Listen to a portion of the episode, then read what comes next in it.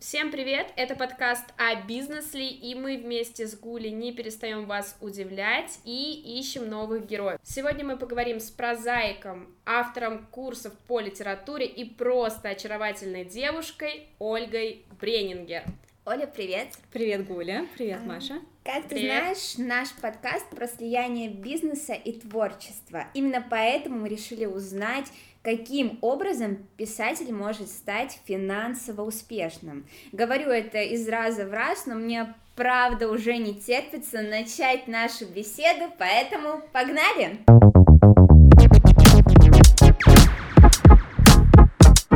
Оль, а как ты вообще связала свою жизнь с писательским делом? Ну вот, в принципе, все говорят, что это идет э, родом из детства. Ты, наверное, может быть, читала книжки и представляла, вот я вырасту и тоже напишу, и заткну всех этих авторов за пояс. Или как это было? Расскажи. Ну, не знаю, наверное, такое отношение, ну вот, не знаю, вырасту и там выйду на рэп-баттл и э, сделаю что-то с соперником, оно появляется уже позже. На самом деле, ну, я не могу сказать, что для меня когда-то был вопрос выбора быть или не быть писателем. Я всегда хотела этим заниматься, а, но я не знала, что существует, например, литературный институт. Я понятия не имела, как работает издательская индустрия. Я выросла в центральном Казахстане, в Караганде. И, в общем-то, я была очень сильно отрезана от э, какой-то такой насыщенной культурной жизни, которая сейчас разворачивается вокруг меня здесь, в Москве. И о литературном институте, как это не смешно, я узнала из журнала, по-моему, был такой журнал Yes, кажется, или Girl, ну, в общем, Да, какой-то глянцевый да, журнал да. для Мгм. девушек, и там каждый месяц рассказывали о каком-то университете. Так я узнала о Литинституте. Это были еще времена до Википедии, до привычки, а сейчас я погуглю и сразу все узнаю. И я послала свои э, рассказы на конкурс, э, прошла, очень обрадовалась этому, приехала в Москву. Но, честно сказать, э, вот настоящее осознание там, того, что писатель — это профессия, писатель — это эм, там, мастерство, это там, не только вдохновение, но и многие другие вещи, то есть изнанка. Все это пришло уже намного позже. А тогда это был ну, какой-то совершенно романтический порыв. Они очень нужны в творчестве, но а, они являются только каким-то таким стимулом, а все остальное это труд, работа, труд, работа и очень много терпения. Оля, вот у меня как раз-таки встречный вопрос. Когда именно пришло понимание того, что хобби под названием написание текстов стало прям, ну вот, профессией, и ты стала писателем, который зарабатывает деньги на своих текстах? Ну, мне кажется, здесь надо сразу провести такую очень важную черту. А, Мало кто из писателей зарабатывает деньги на своих текстах, поэтому я не могу сказать, что я какой-то финансово очень успешный писатель, и, в принципе, я не рассматриваю литературу как свой там, основной источник дохода. А, В основном, там, большая часть писателей в России пишут м, для себя, хотя, наверное, мы все бы хотели, чтобы ситуация изменилась, и, как правило, у всех есть какая-то вторая жизнь, а, что не всегда просто, но иногда и хорошо, потому что это дает какую-то там альтернативную оптику, это дает другой опыт. И вообще, ну, как мне кажется, э, полностью замыкаться вот в литературной жизни, это для писателя на самом деле плохо. А, Но вопрос о том, когда ты становишься профессиональным писателем, он тоже очень сложный, потому что даже после выхода моей первой книги в Советском Союзе не было антирола, мне было ну, не просто сказать, что я Ольга Бренингер, писатель, потому что в русской литературе это все-таки очень заряженное слово, то есть если мы говорим там writer, то, ну, я не знаю, там в контексте современной американской литературы это человек, который, может быть, там получил МФА, который умеет писать, но в русской традиции писатель — это всегда просветитель, писатель — это тот, кто сеет там разумное, доброе, веч- вечное. Писатель — это, ну, как бы огромная ответственность и культурная, и моральная, и мне кажется, что ну, просто так назвать себя писателем, ну, мне казалось, что это очень самонадеянно. Но э, когда я начала работать дальше, И когда, мне кажется, я вполне познала вот именно изнанку это, и увидела, насколько это тяжелая профессия изнутри. То есть у, у Томаса Манна есть одно из моих любимых выражений. Писатель — это тот, кому писать, письмо дается сложнее всего. И это абсолютная правда. Но вот тогда я, наверное, потихоньку как-то начала осознавать, что я действительно писатель.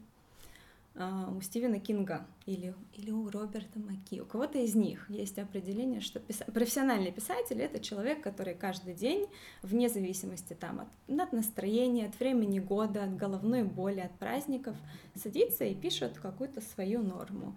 А, как там у Стивена Кинга это 4 часа, вот там у Маки это а, от тысячи до двух тысяч слов в день, но в любом случае это, ну вот, какая-то рутинная, ну, иногда даже ремесленная работа.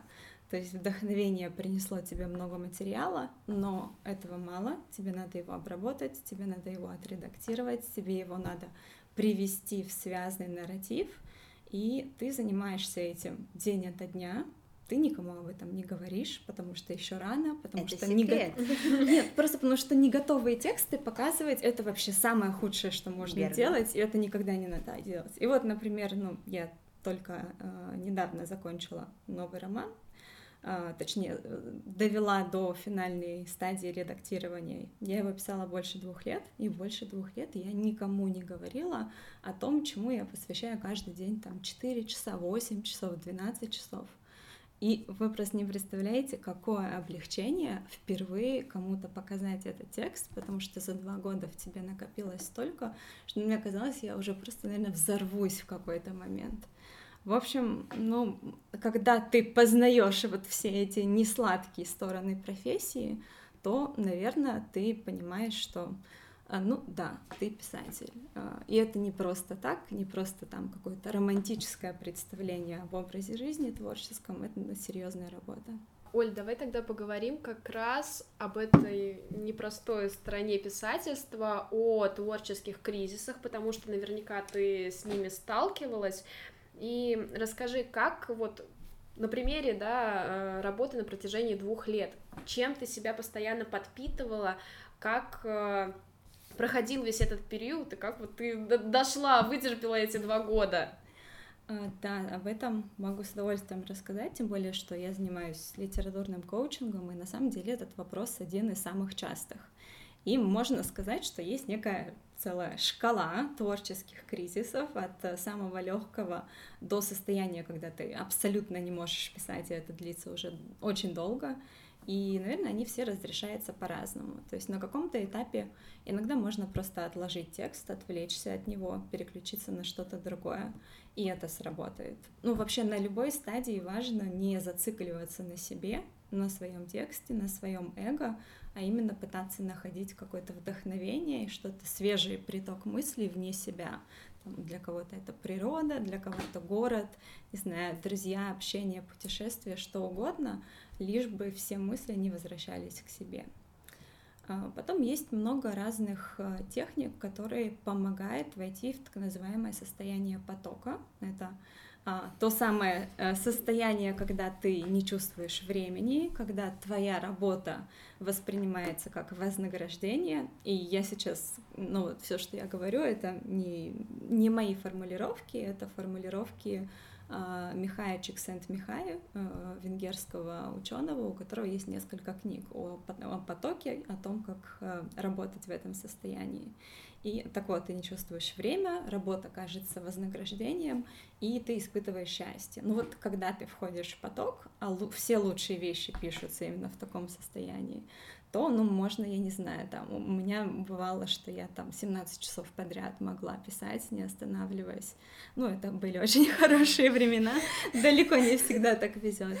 А, есть какие-то, есть специальные техники. Э, самая простая из них — это, в принципе, просто заставить себя сфокусироваться, потому что, ну, что такое поток? Это состояние максимальной концентрации. То есть нужно 15 а, минут хотя бы провести, внимательно вчитываясь в свой текст, работая не отвлекаясь, и, скорее всего, через 15 минут вам не, не захочется бросать и переключаться на что-то другое. э, если 15 минут не помогают, попробуйте 30 минут. Ну, то есть есть вот какая-то эта полоса, есть всегда э, первоначальное сопротивление, опять же, почему еще писательство это сложная профессия, потому что всегда там каждый день почти нужно преодолевать себя, потому что мы хотим, не знаю, как-то мы устроены так, что мы хотим чего-то простого, нам хочется там не тяжелой работы, а чего-нибудь интересненького, а когда ты знаешь, что тебе предстоит сесть и там 8 часов писать, ну, сложно себя на это настроить. Но вот если удастся войти в состояние потока, то все это уже будет несущественное. Ну и есть еще какие-то другие техники. Можно, например, ну то, что называется write through the writer's block, то есть э, не обращать внимания на то, что ты находишься в состоянии творческого ступора, и просто писать сквозь этот блок, писать на любую другую тему, пользоваться фрирайтингом, продолжать писать, а, и постепенно ты будешь чувствовать, что ты расписываешься. То есть, опять же, вот у Чехова есть известная фраза, что первая страница а, — это обычно то, что ну, мы отрезаем, и это правда. Требуется время, чтобы расписаться, а потом ты как бы переходишь на другой уровень языка, мышления, и все уже идет само собой. Но самое главное, наверное, это ну, не останавливаться и э, вообще, ну, хорошее писательство, оно связано с хорошим тайм-менеджментом, потому что если там ты пытаешься урвать здесь 15 минут и там 15 минут, ты вряд ли что-то напишешь. То есть, ну, нужно знать, что у тебя впереди есть столько времени, сколько тебе нужно, чтобы написать там как, какую, не знаю, сцену, главу, что бы то ни было. И поэтому, ну, особенно учитывая, что большинство писателей совмещает эту работу с чем-то еще, то тут уже в ход идут разные техники тайм-менеджмента. Оля, а как лично ты справляешься с творческим кризисом? Ох, ну все техники из тех, которые я перечислила вам, я пробовала э, в разные времена, э, и в общем-то у меня был достаточно большой перерыв вот с нынешним романом. Я закончила его в прошлом году, и э, долгое время он просто у меня лежал. Я не прикасалась к нему, не редактировала, не потому что не хотела, но потому что мне было какое-то такое очень сильное творческое выгорание. Э, для меня работают еще очень хорошо две техники, которые я, кстати, забыла упомянуть. А, это вдохновление письмом, то есть можно либо начать перечитывать себя, как начать себя в процессе там менять запятые, менять слова и не заметить, как ты начинаешь писать, а можно еще э, читать кого-то другого, и, ну вот, не знаю, когда ты читаешь кристально чистую, точную фразу, это вызывает настолько безумное восхищение, что хочется тоже сделать что-то подобное. И вот в последний раз, э, ну, в частности, со мной было такое, когда я начала перечитывать «Дом листьев» Данилевского, и это безумная, вообще сумасшедшая, потрясающая книга. Она, не знаю, просто меня встряхнула, и я думаю, все, все, я поняла, а, время пришло возвращаться. А, то есть, не знаю, восхищение другими — это, наверное, какой-то путь к тому, чтобы разблокировать что-то в себе тоже. Вот. Мне кажется, что писатель, он, ну, как бы, должен быть щедр в своих чувствах, в своей любви, и э, очень важно, как повторюсь, но не зацикливаться на себе. А вот ты говорила, что еще писателю необходимо как-то расписываться. А как ты считаешь, вообще писать в стол — это благодарное ли дело? Нужно ли это делать? И было ли у тебя тоже такое, что вот ты просто писала в стол, никуда это никому не показывала? Для расскажи. себя. Да, расскажи. Да. Я очень долгое время писала в стол, и, в общем-то, первый роман я тоже написала в стол, и он лежал там у меня несколько лет до тех пор, пока э, там что-то или кто-то, друзья, они подтолкнули меня отправить его сначала в «Дружбу народов», потом в редакцию Елены Шубиной, но этот роман был написан абсолютно без какой-то мысли о публикации. А, писать неважно в стол или не в стол необходимо, потому что ну, нужно набирать, набивать руку, набирать качество письма, то есть там те же самые правила 10 тысяч часов, оно применимо и к писательству. А, и мне кажется, что сегодня у нас есть еще одна хорошая возможность заменить стол чем-то другим, а именно блогом.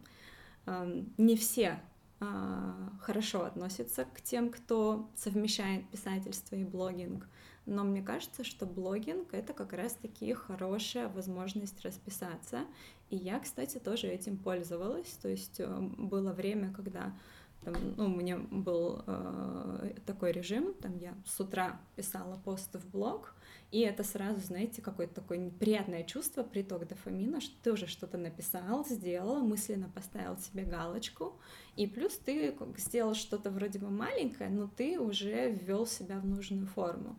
И после этого ты уже не, не с чистого листа начинаешь, потому что уже что-то сегодня написал. И это для меня хорошо работало. Так что, ну вот я, кстати, своим там студентам на коучинге часто говорю, что ну вот попробуйте расписываться через блог. А страх белого листа это вообще миф или реальность? И вот э, вгоняет в ступор вот это вот ощущение того, что тебе вот, к примеру, нужно. Бывают у тебя вообще были какие-то заказы от редакции, что вот, Оль, надо, хорошо идут твои книги, надо что-то сделать, и ты такая... А я а... Не, не могу, вот просто сажусь, и мысли нет. Да, потока нету, и вроде ты все делаешь, а не получается.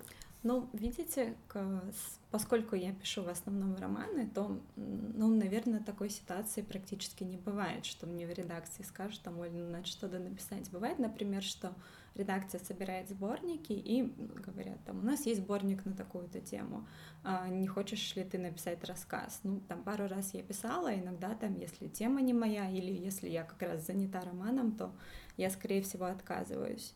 А, были случаи, когда я писала специально текст для, на, для определенного там события или тематики. Так было с моей второй книгой Visitation, которая посвящена Октябрьскому путчу.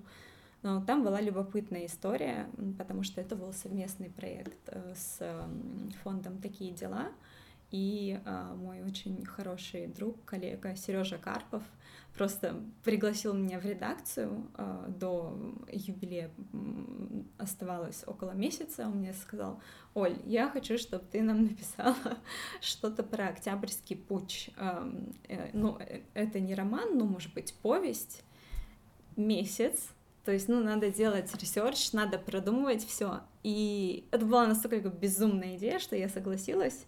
А, мы около там несколько недель мы собирали материал, и потом я абсолютно вот на каком-то, а, это был просто безумный кураж, и я писала с утра до вечера, я написала книгу за неделю, ну, в общем-то, Аддерол я тоже написала очень быстро, то есть, ну, есть писатели, которые там каждый день пишут понемногу, я там обычно пишу по Сразу и все. Ну, Правильно. Есть, есть фраза shop till you drop. Я не знаю, с чем риф, с рифмом это слово там right, но, в общем, приблизительно, пока я не упаду. Вот, ну, э, вот так, такая была история с Visitation. Бывают какие-то статьи или рецензии, или там журналистские материалы, которые тоже там заказываются определенной тематикой но именно вот с романами, то есть тем, что я считаю своей самой главной работой, ну, такого просто не может быть. Оль, а в какой момент ты вышла с писательством на тот уровень, когда тебе уже начали платить деньги? В принципе, с самого начала, потому что я получила гонорар за свою самую первую книгу, но, опять же, повторюсь, что э, учитывая там то, как состояние издательской индустрии сегодня, э, писатель это, ну, это призвание, но, наверное, это не та профессия, которая э, обеспечивает тебе там, собственно, благодаря которой ты можешь платить по счетам. А если не секрет, каков был твой первый гонорар? Я даже не знаю, я просто не очень люблю говорить о, там, о цифрах, мне кажется, что это как-то не вполне прилично. Я могу вам сказать потом, потом не, Ладно, не под тогда запись. давай немного другой вопрос. На что ты потратила? Э, я могу сказать вам, что, кстати, не все писатели получают сразу гонорар, это зависит от издательства, там, от условий твоего контракта, то есть мне, кстати, тоже повезло в том, что я получила сразу гонорар. На что я его потратила? Uh, ну, ничего такого, что я пошла и купила себе что-то вот конкретное большое, на это не было. А, друзья, мы потом в конце узнаем, сколько Ольга получила, но мы вам не скажем. Подумайте сами. Очень, очень любишь ты вот эти вот каверзные вбросы.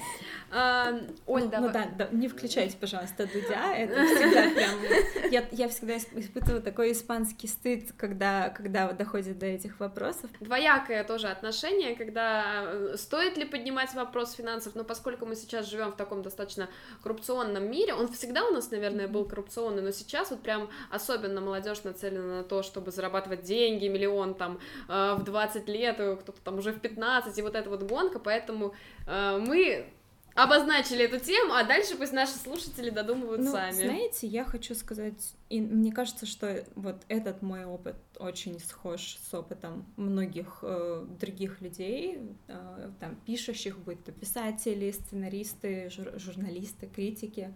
Э, до того, как тебе начнут платить там за какие-то журналистские материалы, но, во всяком случае, до того, как мне начали платить гонорары за какие-то статьи, я очень много лет работала бесплатно. А, и я думаю, что практически там каждый в нашей индустрии, особенно если там, ну, кто-то пишет регулярно, ты всегда начинаешь с того, что ты работаешь бесплатно. Это как фэшн-индустрии, если ты хочешь там когда-то видеть себя в Vogue, то ты должен там пройти жестокую стажировку, за которую тебе не будут платить, но будут тебя вызывать там в 3 часа ночи, чтобы принести кофе. Ну, нас никто не вызывает в 3 часа ночи, в это время мы пишем статьи бесплатно для, раз... для самых разных изданий, проектов, инициатив, в общем-то. А, и это не вполне нормально, наверное, но это какое-то такое негласное правило, и меня, ну, не знаю, меня устраивало там, допустим, для портала литература я два года вела колонку, то есть каждые две недели я писала обзоры на книги, а, я делала это бесплатно, мне было интересно, это был хороший опыт, это был хороший опыт для того, чтобы ну, и набить руку, и для того, чтобы привыкнуть к определенной интенсивности письма. И э, мне кажется, что ну, как бы я, это, это был важный проект для меня в целом, потому что я рассказывала о книгах, которые не изданы на русском языке. И здесь был просветительский элемент. Для меня это очень важно, поэтому я это делала.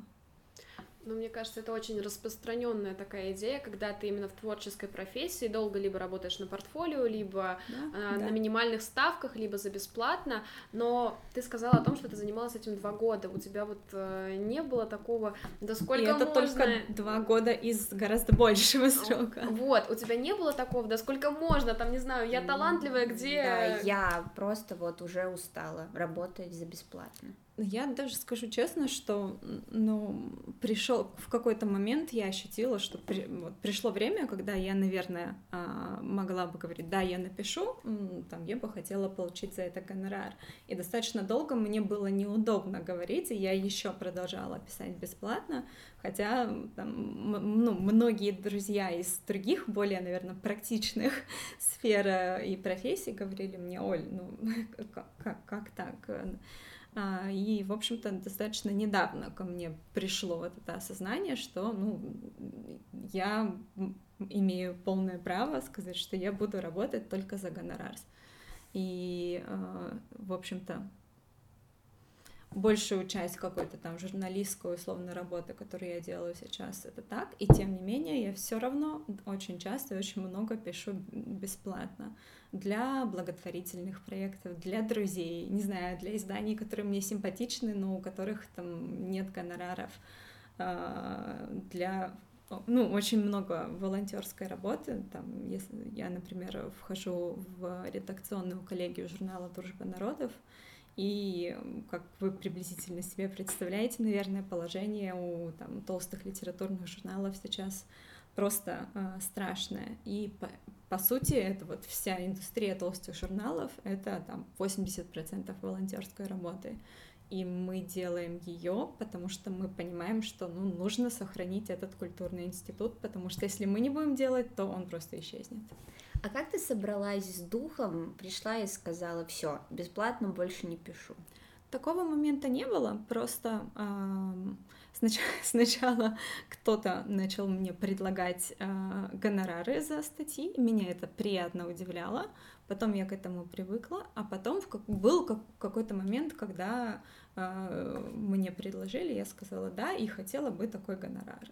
И с удивлением, ну, все прошло, все прошло гладко, я поняла, что так тоже можно делать. Вот. Но хочу вернуться опять же к тому, что очень важно заниматься вот, волонтерской работой в, в культурной сфере. Например, у меня есть литературное сообщество «Коллоквиум», где состоит около 150 человек, и мы каждую неделю проводим разные воркшопы, семинары, литературные мастерские, книжные клубы. И все это принципиально бесплатно. То есть я знаю, что есть много подобных сообществ, которые э, работают на платной основе, но для меня это вот ну, как бы важный принцип, что эта работа должна быть волонтерской, и мы не, ну как бы я не хочу э, коммерциализировать или монетизировать эту работу. Сейчас стоит поговорить про формулу успеха, потому что она есть в любом деле. Вот писательстве в чем она заключается? Смотрели фильм Игры разума с Расселом Кроу? моментами смотрели. Кстати, говоря вот о техниках разблокировки, иногда, когда э, у меня что-то не идет, я пересматриваю вот, кусочек из этого фильма, и это для меня прям очень такой мощный вдохновляющий толчок. Uh, Вначале там есть момент, когда Рассел Кроу, гениальный студент, получивший стипендию а, аспирант в Принстонском университете, приходит вместе с когортой других студентов, и все начинают писать статьи, вести какую-то там активную научную деятельность, и он один ничего не сдает профессору, он ходит как потерянный там по кампусу, над ним все смеются, потому что он выглядит как полублаженный.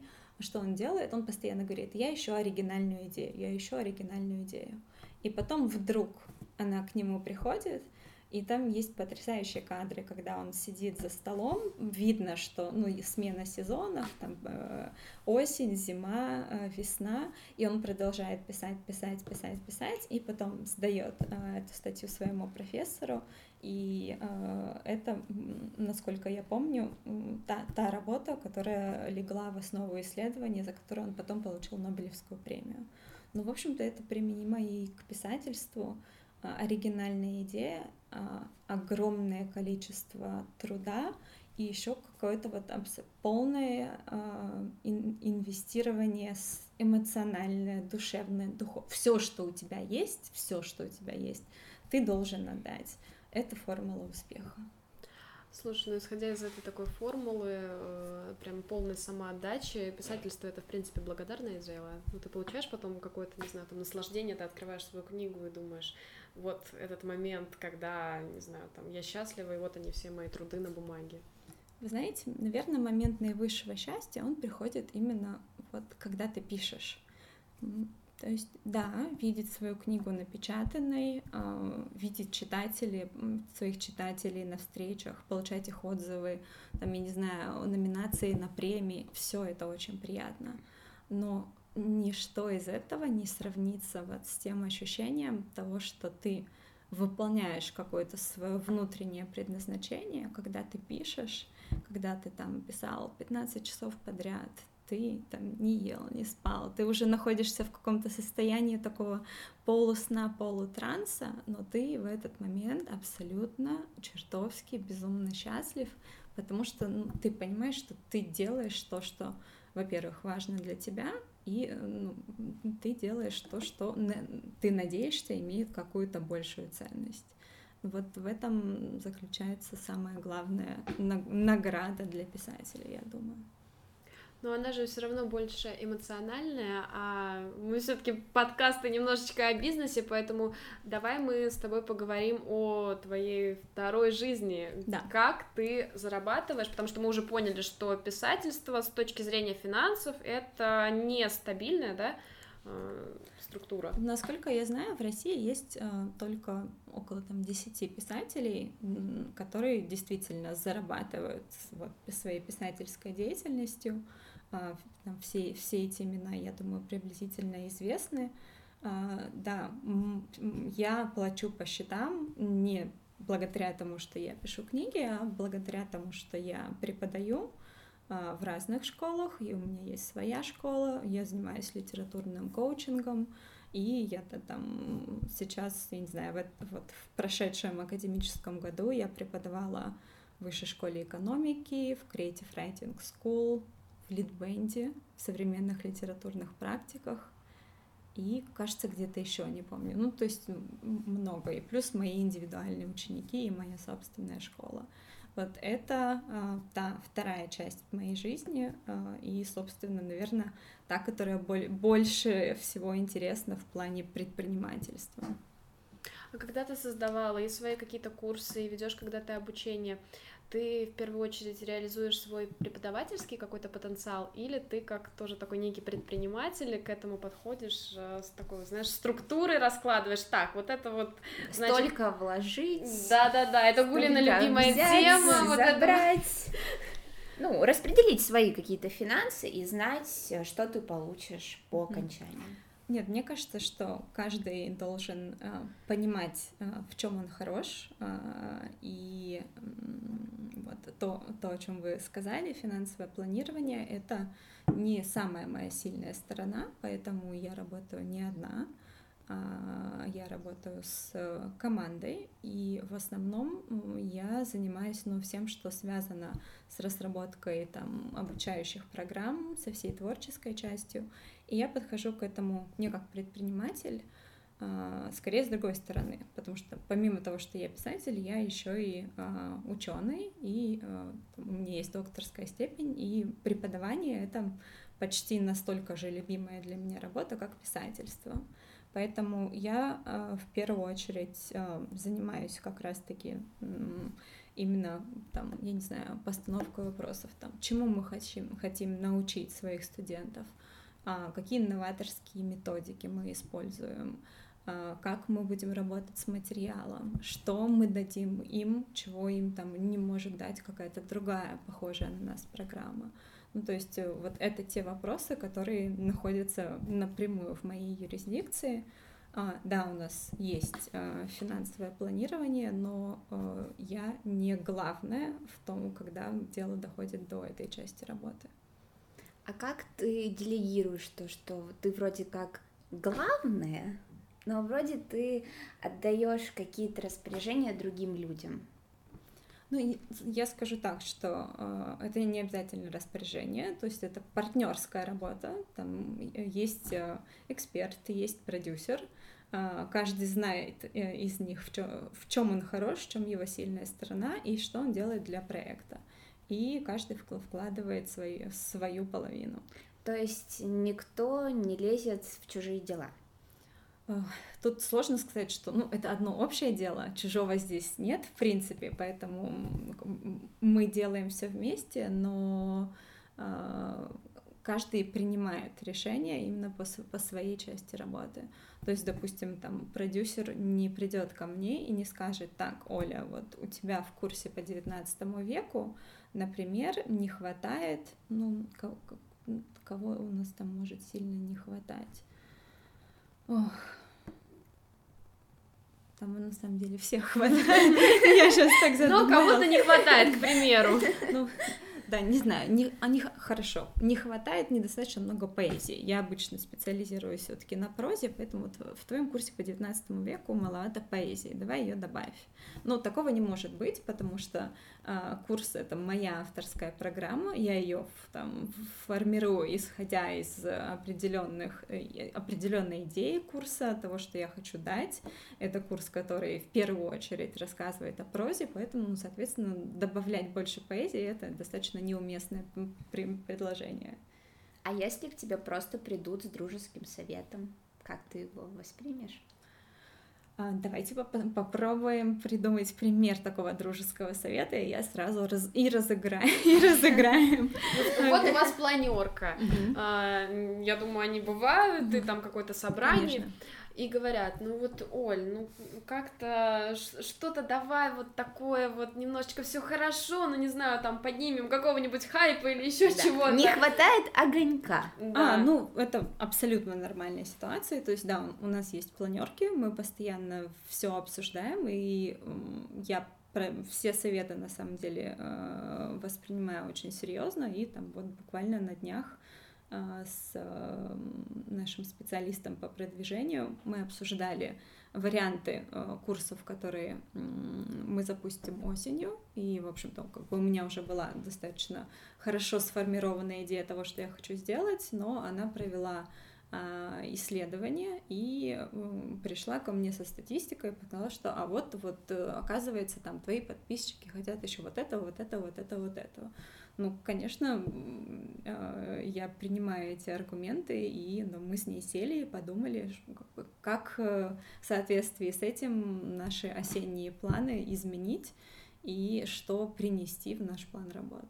Мне нравится такая идея, как эм, ну, там, горизонтальная команда, то есть э, когда нет какой-то иерархии и там очень четких, четкого деления, что один отвечает за то, другой отвечает за это, у нас достаточно гибкие роли внутри команды, и там часто, если там есть, есть э, что-то, что нужно сделать, могут два человека делать это совместно, то есть я делегирую не кому-то одному, а я говорю, там, девочки, вы могли бы там сделать это совместно. А, это первое. И мне нравится такой принцип. То есть я вообще очень не люблю там какие-то иерархичные там, устройства, я очень не люблю неинклюзивные сообщества, я очень не люблю там отношения, там, когда а, один считает, Я что... начальник, а да, ты это, нет. Это, это ну, просто неприменимо ко мне, и я думаю, что здесь э, там шесть лет, которые я провела в Гарварде, в Американской академии, очень сильно на меня повлияли, потому что ты работаешь там со звездами, э, с профессорами звездными мирового уровня, но при этом ты называешь их, ну, наверное, на ты, это, конечно, you, но понятно, что это ты. А, и а, они общаются с тобой абсолютно неформально, они могут с тобой прийти на ланч, есть там тот же такой же сэндвич, как и ты, и внимательно слушать тебя а, и, и, и там, не знаю, рассмотреть какую-то твою научную идею и дать тебе ценные советы, и при этом нет ощущения, что кто-то до тебя не сходит. И это тот принцип, который я стараюсь вот воплощать абсолютно во всем, что я делаю. Э, у этого тоже есть свои минусы, там, когда речь заходит э, там, о том, как работает э, предпринимательский проект, но я просто не могу работать по-другому.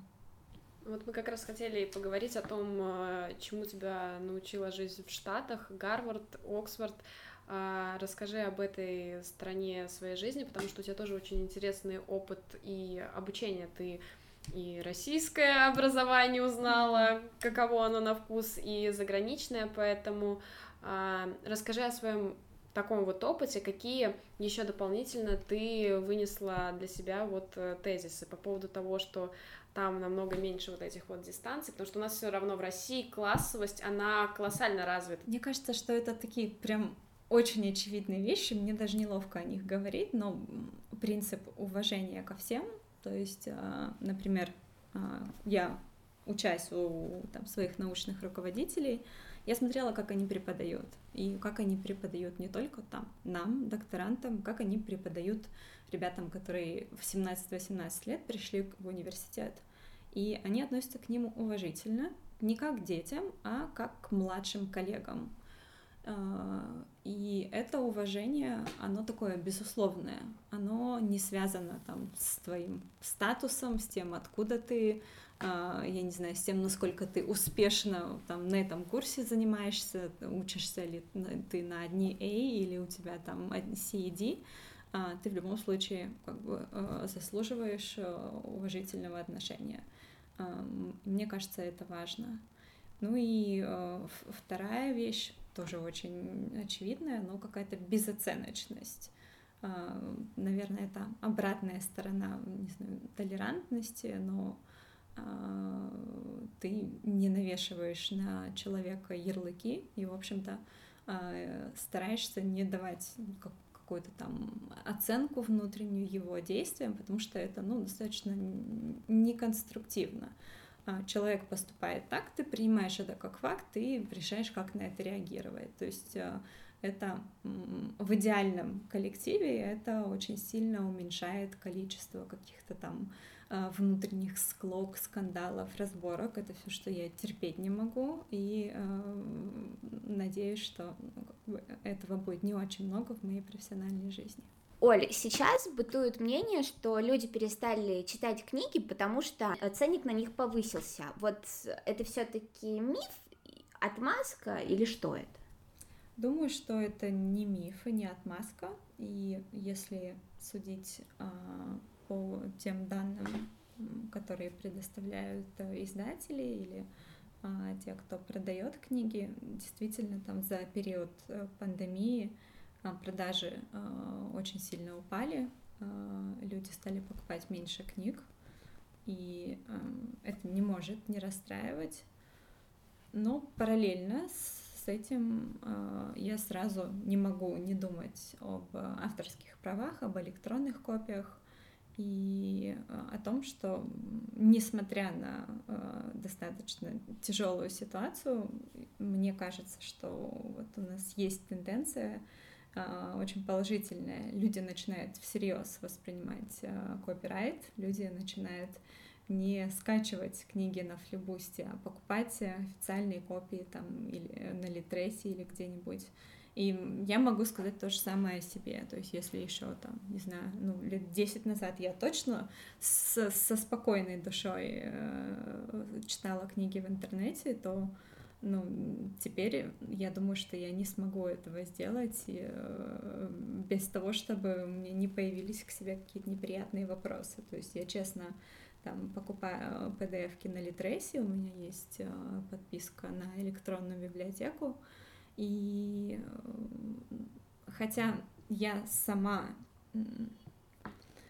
достаточно спокойно отношусь к этому, то есть там, через 10 дней после того, как а, а, в Советском Союзе не было Адерола, была напечатана, она уже была выложена в интернете на бесплатных сайтах э, полностью. И с одной стороны ты смотришь и думаешь, ну, наверное, так не должно быть. А с другой стороны, я думаю о том, что, ну, может быть, творчество, оно ну, и не должно кому-то принадлежать, и я повторюсь, эм, поскольку я не рассматриваю писательство именно как способ заработка, для меня это в первую очередь именно какое-то призвание, э, то ну, я не тот человек, который, там, я не знаю, присылает э, своему издателю адрес сайта и говорит, пожалуйтесь на них, чтобы мою книгу удалили.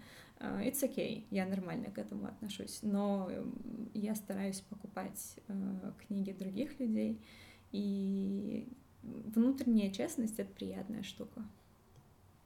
А расскажи о том, э, как, ну, мы уже, да, я повторюсь, поняли, что на своих книгах сильно не заработаешь, но все равно, какая система финансирования, то есть это ежемесячные какие-то выплаты, или вот просто один раз ты при, приносишь там рукопись, ее читает э, редакция, да, там, как, как происходит этот процесс, вот с точки зрения у тебя просто гонорар, или а, приведем аналогию с тем же Ютубом, там монетизация твоих роликов идет, да, там у певцов тоже от прослушиваний, а, вот это вот все да, происходит. Чем больше книг ты продала, тем больше ты заработала. Или это не так работает? Это так работает. Ну, кстати, наверное, надо было еще с самого начала сделать важный дисклеймер. То, что я говорю, относится в первую очередь к художественной прозе и также еще к сектору интеллектуальной прозы. То есть э, и все примеры, которые я приводила, они связаны именно как бы вот с, с этой частью современной, э, современной русской литературы. То есть там а, есть э, издательства, которые выпускают совсем другую литературу, и она может быть вполне коммерчески успешной, поэтому а, тот опыт, э, о котором говорю я, он не, не репрезентативен в индустрии вообще. Ну, как это обычно работает, э, ты получаешь предложение от издательства, если тебе повезло, и, то и э, это хорошее издательство, у которого есть возможность это сделать, ты получаешь э, стартовый гонорар и плюс роялти, то есть процент с продаж. Теперь понятно, как деньги зарабатывать. Да, в текстах. А вот слушай, мне тоже очень интересно, немножечко уйдем э, от, от нашей этой темы, но просто твое отношение очень многие те же там звезды шоу-бизнеса, эстрады. Сейчас вот это модное веяние тиктокеров. Каждый третий выпускает свои книги и пишет у себя там в том же Инстаграме, в шапке профиля писатель. Mm-hmm. Как ты относишься к вот этому новому веянию? Потому что, ну вот в моем даже понимании писатель это что-то такое сакральное. Да, это тебе... что-то свыше данное. Ну да. вот сразу видно, что ну там вы в школе прошли курс русской литературы, читали Толстого и Достоевского. Спасибо, Понимаете? нас похвалили. Мы сейчас прошли тест негласный. Ну просто э, такое отношение к писательству, оно ну очень такое культурно специфичная, и мало где еще так относятся к литературе, поэтому как бы это культурный код. А, я абсолютно нормально отношусь к тому, что там а, человек собрал э, в сборник своих лучших постов в Инстаграме и сделал из них книгу. В принципе, он, он тоже писатель. Делаем ли мы, ну там, одинакового рода литературу? Наверное, разную. Э, лучше или хуже кто-то? Совершенно точно нет. У всех своя аудитория, у всех свои цели. И более того, я уверена, там, что если я попытаюсь свою книгу предложить там, условно аудитории этого человека, она, она им ничем там, может не помочь, не, может быть не востребована и не нужна. И, вам, и обратное, если там моей аудитории будет предложена книга я не знаю, там, популярного тиктокера, то она тоже может не ответить на их запрос.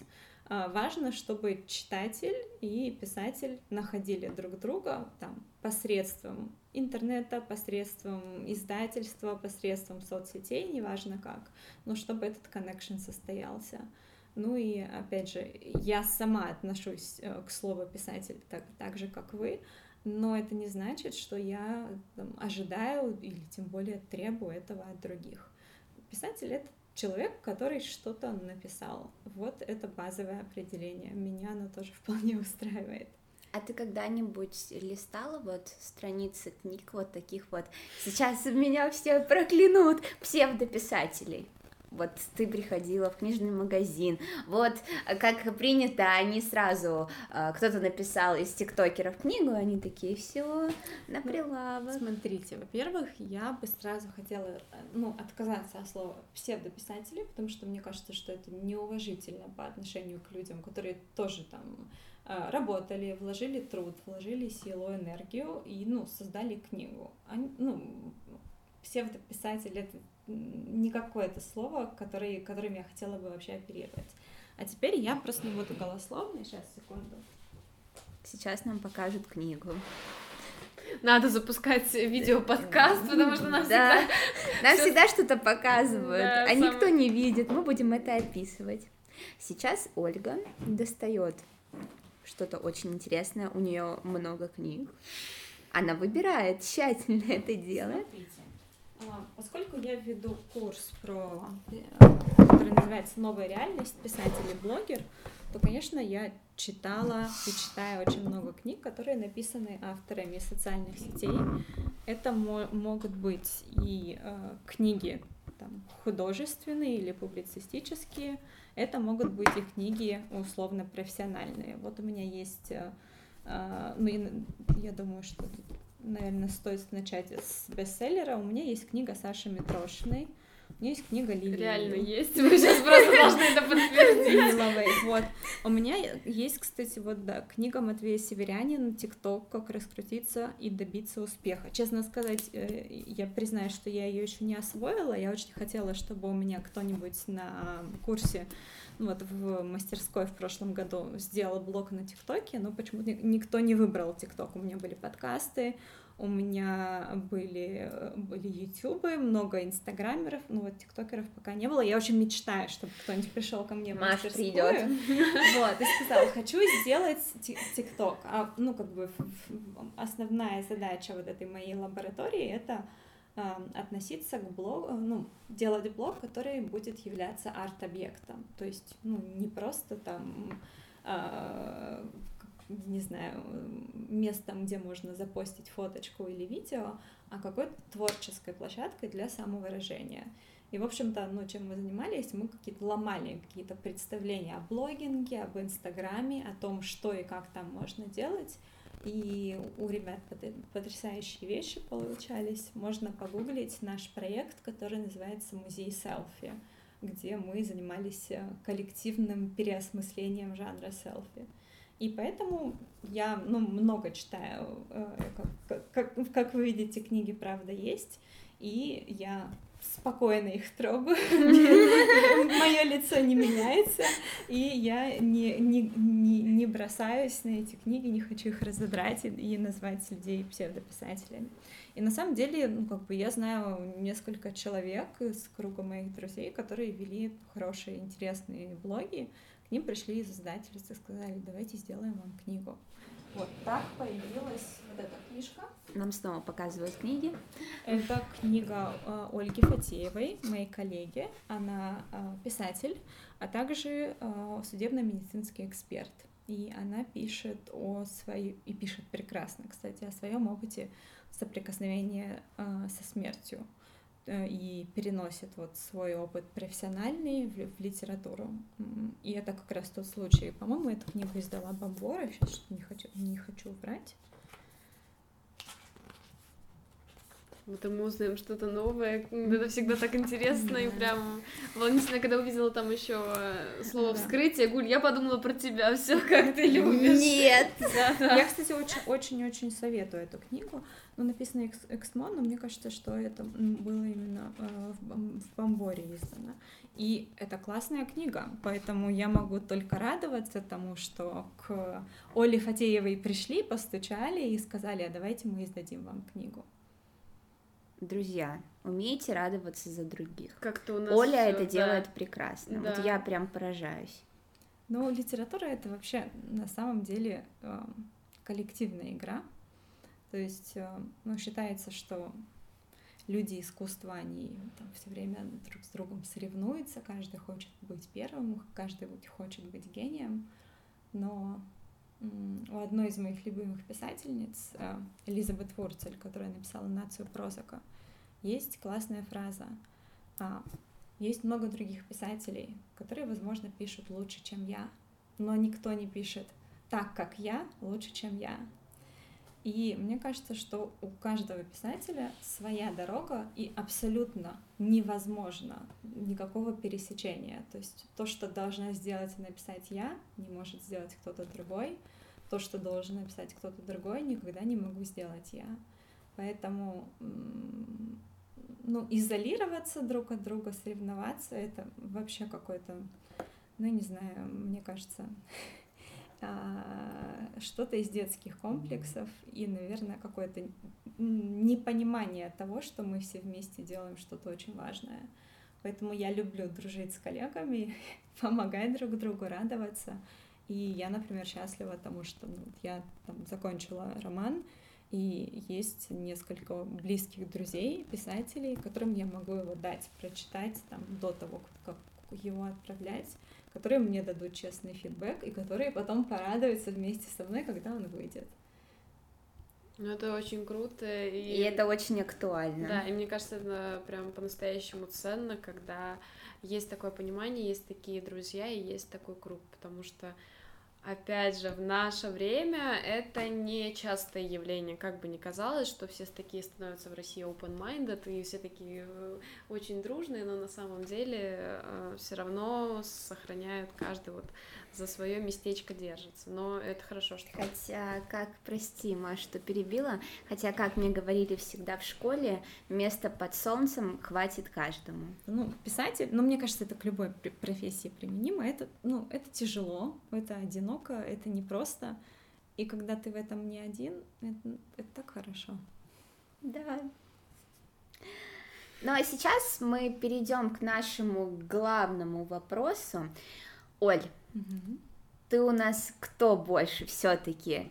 Творец или, как говорится, купец? Вот это ты инновацию придумала в своем вопросе. Тебе больше все-таки творческого посыла или ты предприниматель? Ну да, мы любим говорить физик, лирик, на такие понятия какие-то делим. А как вам со стороны кажется? Ну, мы, я уже лично Мы сделала, уже да. поняли все. Но мы хотим это подытожить, и чтобы Услышать ты сама от тебя. да, сказала. Мне очень нравится то, что э, существует школа ADHD, то, что есть курсы по литературе, по писательскому мастерству, по тайм-менеджменту.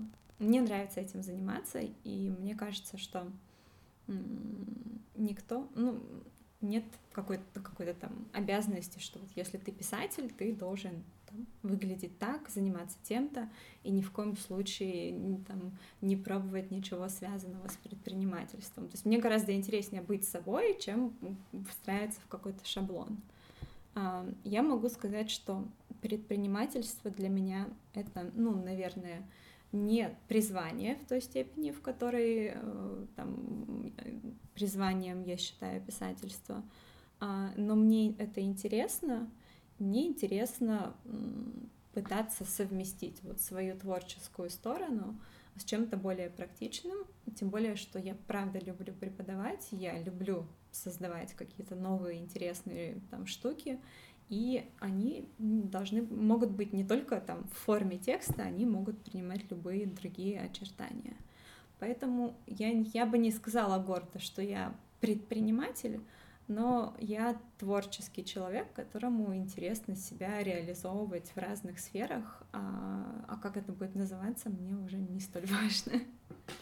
А как ты считаешь, э, важно ли писателю не замыкаться в рамках своего творчества и все-таки прорастать корнями в разные сферы жизни? Ну, тут вы затронули вообще вечный, болезненный и страшный вопрос, потому что кто-то считает, что там, если ты пишешь, что э, ты ничем больше не должен заниматься. э, ну, наверное, любимый пример там Платонов, который работал дворником.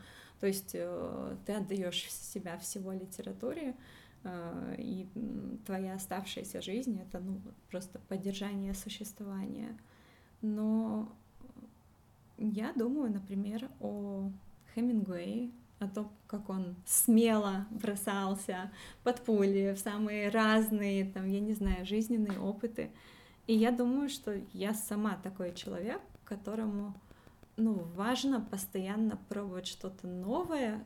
Ну, и, есть банальная фраза, там, выходить за рамки там, зоны комфорта. Я не хочу даже ее еще в очередной раз говорить, но э, становиться чем-то большим, чем я была до этого. И мне поэтому настолько нравится там искусство перформанса, потому что перформанс это, ну, мне кажется, я к литературе отношусь как к перформансу. То есть для меня я не представляю, что вот вся моя жизнь это вот книги, книги, книги, книги, и я как-то продолжаю делать одно и то же. То есть каждая новая книга это как, как новая попытка себя куда-то еще вытолкнуть, там, вот, за границы, может быть, сделать себе больно, может быть, сделать себе плохо, может быть, попробовать что-то, э, что ты потом решишь, черт, лучше, лучше было этого не делать, но тем не менее сделать это. Ну, вот такой у меня жизненный принцип, и он относится абсолютно ко всему, и мне, и мне так нравится. Это самое главное. Оля, скажи, вот что нужно делать начинающим писателям, начинающим авторам? Давай так, э, топ-3 совета, э, как э, стать профессионалом своего дела, ну, литературного творчества, но при этом мы как-то все-таки финансовую часть ее поддерживать тоже на хорошем каком-то уровне. Непростой вопрос, я Да. понимаю, но... Я, я думала, вы спросите топ-3 совета для начинающего писателя. Сейчас, конечно, я вам расскажу. Ага, вот так. Ну хорошо, давайте попробуем. Наверное, найти э, возможность э, совмещать писательство и время, которое нужно на писательство, с какой-то другой работой, которая тебе тоже будет интересная и которая не будет там работать там э, с 9 до 6, поскорее бы уйти домой. Потому что, ну, не знаю, я бы никому не пожелала э, каждый день хотеть поскорее прожить половину своей жизни и это, это не то, чего бы я хотела для кого-то. Так, значит, первое это вот найти, а, найти время и баланс между писательством и второй работой. А, второй совет — хороший тайм-менеджмент. По возможности находить какие-то, ну вот то, что я называю иммерсии, то есть продолжительные отрезки времени — а, или а, если это, допустим, работа с гибким графиком, там несколько месяцев полностью фокусироваться на ней, потом там брать отпуск или перерыв условно на месяц-два и полностью фокусироваться на писательстве, потому что, ну, как бы двойной фокус — это в результате ни одного убитого зайца, то есть иметь хороший переключатель внутренний. И третье — не перегореть, потому что э, это очень тяжело, и писательство, оно такое манкое в том смысле, что ему хочется отдать все, что у тебя есть, а, и ты, ты часто это делаешь, и в результате, ну, э, это приводит к каким-то кризисным ситуациям, когда вот тот самый баланс, он нарушается. У меня много раз такое в жизни было, поэтому, мне, наверное, я говорю с, с каким-то даже легким оттенком посттравматического расстройства, но, в общем, даже если ты выгораешь, хорошо, уметь восстанавливаться. Вот так. И искать, наверное, свой источник силы, потому что, мне кажется, это тоже очень важно, когда ты ну, я даже не знаю, нужен ли еще дополнительный источник силы, если у тебя есть писательство, потому что а он уже сразу, это да, настолько огромный mm-hmm. ресурс, и вот ну, это, эм, это настолько сама по себе внутренняя сила, что я даже не знаю, нужно ли что-то еще. Но другое дело, что это очень требовательная сила, и она может забрать твой сон, твою еду, твое время и твои базовые потребности. И окей, даже если она так делает, ну, э, учись, учись восстанавливаться так, чтобы э, вот этот баланс когда-нибудь приходил все-таки в равновесие. Это были не очень четкие три совета, но мне кажется, но они здесь очень, они стратегии очень нет. Да, но и очень обдуманные, прям слышится, что они идут вот лично от себя. Мне никто никогда не задавал такой вопрос, если честно, но ну, наверное, думая ну, вот обо всем, что со мной происходило там, последние лет десять, это то, что я бы посове... то, что я бы хотела знать с самого начала. Вот так. Это важно. Это вот как раз мы, наверное, хотели услышать, потому что а, наш подкаст направлен, ну, наверное, в большей мере на молодых а, людей, ребят, э, которые только начинают развиваться в творчестве. Искать себя. Искать себя, и всегда нужно, на наш взгляд, разговаривать с лучшими в той или иной ипостаси, поэтому очень всегда интересно узнать, э, как не набить какие-то вот эти вот шишки. Понятно, что свой опыт, он определенно только свой, родной, но все равно. Поэтому спасибо тебе огромное. Друзья, мы сегодня пообщались просто с невероятной Ольгой Бренингер. Да, Пренингер все я, я прям боюсь всегда произносить сложные фамилии. Это, ну, не сложные, а просто вот, вот такая. Вот я, друзья, знаете это. Оля, спасибо тебе большое, что ты сегодня с нами поговорила за твою искренность, за твою доброту и честность. Мы прям вот Гуля, я вижу, она уже тоже я, в я снова в трансе. Я просто сейчас перекручиваю себя в голове, что нам надо прощаться, а так не хочется. Да, да. Вот этот вот момент, когда ты с другом начинаешь играть, вам так весело, и потом мама говорит, ну все, пошли домой. Сегодня, видимо, мама я. Поэтому, друзья, у нас подкаст выходит каждую неделю. Слушайте нас на всех площадках, рассказывайте про нас своим друзьям. Мы будем вам очень-очень благодарны. Следите за всеми нашими обновлениями, поэтому до новых встреч. Поки-поки! Пока-пока. Спасибо, девчонки, и всем удачи.